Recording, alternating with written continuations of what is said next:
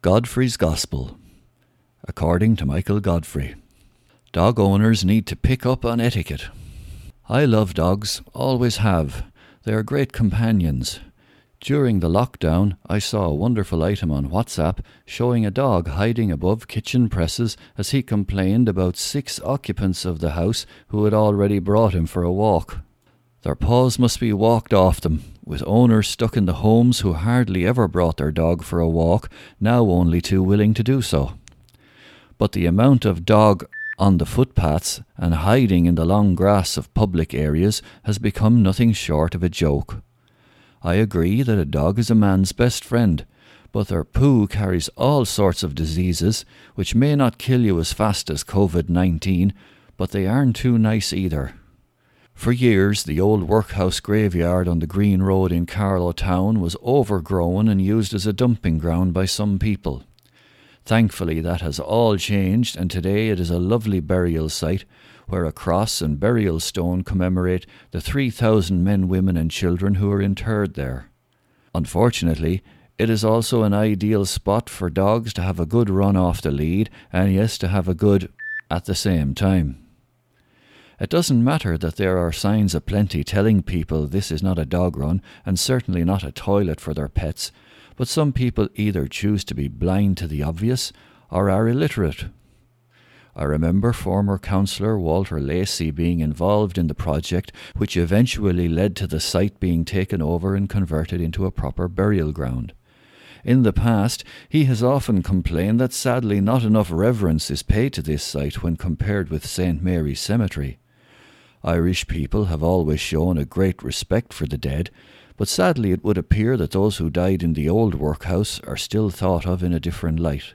Recently, a local resident, obviously frustrated with the site being used as a dog run, put up some temporary signage, but I can guarantee you that people will continue to use it as they want, not as they should. I can understand the reluctance to pick up fresh dog poo, but if you are out for a walk with your dog, that is what you're supposed to do. A handheld poop scooper costs around 15 to 20 euro, while special dog poo bags will set you back anything from a couple of cents each to an unscented biodegradable roll for less than 4 euro. Not a lot if it means you are abiding by the law.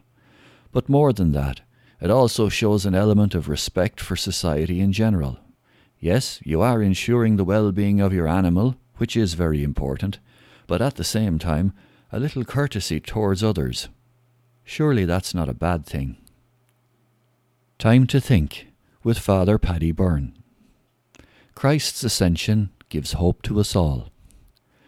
Last Sunday we celebrated the solemnity of the ascension of the Lord, forty days after his resurrection, when Jesus Christ ascended in glory into heaven. We remembered that moment when the Lord was no longer physically present among his disciples and followers when they could no longer directly see him or touch him as they had been able to during their approximately three years of following him throughout his works and ministries. But this did not mean that the Lord abandoned or left his disciples or ignored them and did not care about them any more. On the contrary, the Lord himself specifically mentioned that he went to prepare the place for his faithful ones and that he would also send a great helper to assist us all, the Holy Spirit whose birth at Pentecost was celebrated on Sunday. The Holy Spirit is the source of strength and hope for all the faithful, the font of wisdom and truth for them during their work and ministries. And the Lord would fulfill this promise, as in ten days after his ascension, the Holy Spirit came down on the apostles as they prayed in a room, an event known as the Pentecost, which also marks the birth of the Church. All of these are reminders for each and every one of us that God will always be with us no matter what, and He will always provide for us and care for us at all times. God is always ever faithful to the covenant He has established with us, and we must also not forget that while we can see Him no more than the apostles no longer could see Him after He ascended, but in truth He is always close to us because of the most precious gifts He has given to each and every one of us. This is because we truly believe that each and every celebration of the holy sacrifice of the Mass are the very same sacrifice that our Lord Himself had offered at Calvary, when he willingly bore the burden of the cross and gave himself to be the sacrificial victim for the sake of our salvation, and to free us from the destruction because of our sins and wickedness. The Lord has gone through all of these for our sake, because he truly loves each and every one of us without exception. Let us all therefore look up to the Lord and remember his love for us, and for us to recall the hope that we find through our Lord's triumphant victory against evil and sin, his sacrifice to liberate us from our sins and from the chains of our bondage to these sins and wickedness. The Ascension is a reminder that if we are all faithful to the Lord, as He Himself had mentioned to His disciples, He will prepare for us all a place in the eternal glory and joy with Him.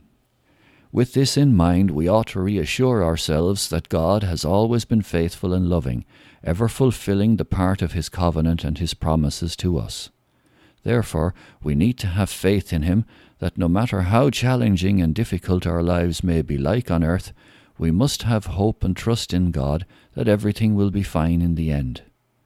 And we all know how challenging and difficult life must have been for many of us in the past few weeks and months. All the fears and uncertainties we are facing at home and in the workplace.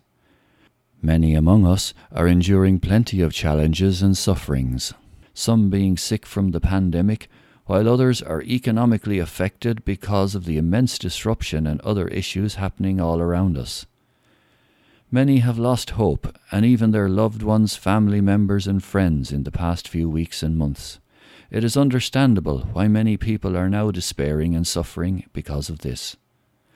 As Christians, it is our duty to be the bearer of God's hope, radiators of light, that we may truly proclaim His truth to everyone, despite the dreadful challenges facing so many vulnerable people throughout the world at this time. By His death and His triumph over evil, and by His glorious ascension into heaven, Christ has shown us the path forward, a path of light and hope, free from darkness and despair let us all bear this same hope and the same light of Christ in our own lives by sharing them through our words, actions, and deeds. Let our words bring hope and encouragement, not hatred, division, and scorn. Let our actions bring healing and strength to the downtrodden, and not selfishness and haughtiness. And let our deeds bring others to come to know God, our loving Creator, showing His love, care, and compassion for each and every one of us by showing that same love to all who we encounter. May our Lord Jesus Christ give us the strength and courage to live our lives according to His ways, and may He empower us all to be true Christians in all words and deeds at all times and circumstances, that we may remain hopeful and true to our faith, and look forward to the time of our own glorification at the end of time, sharing in the glory of His ascension.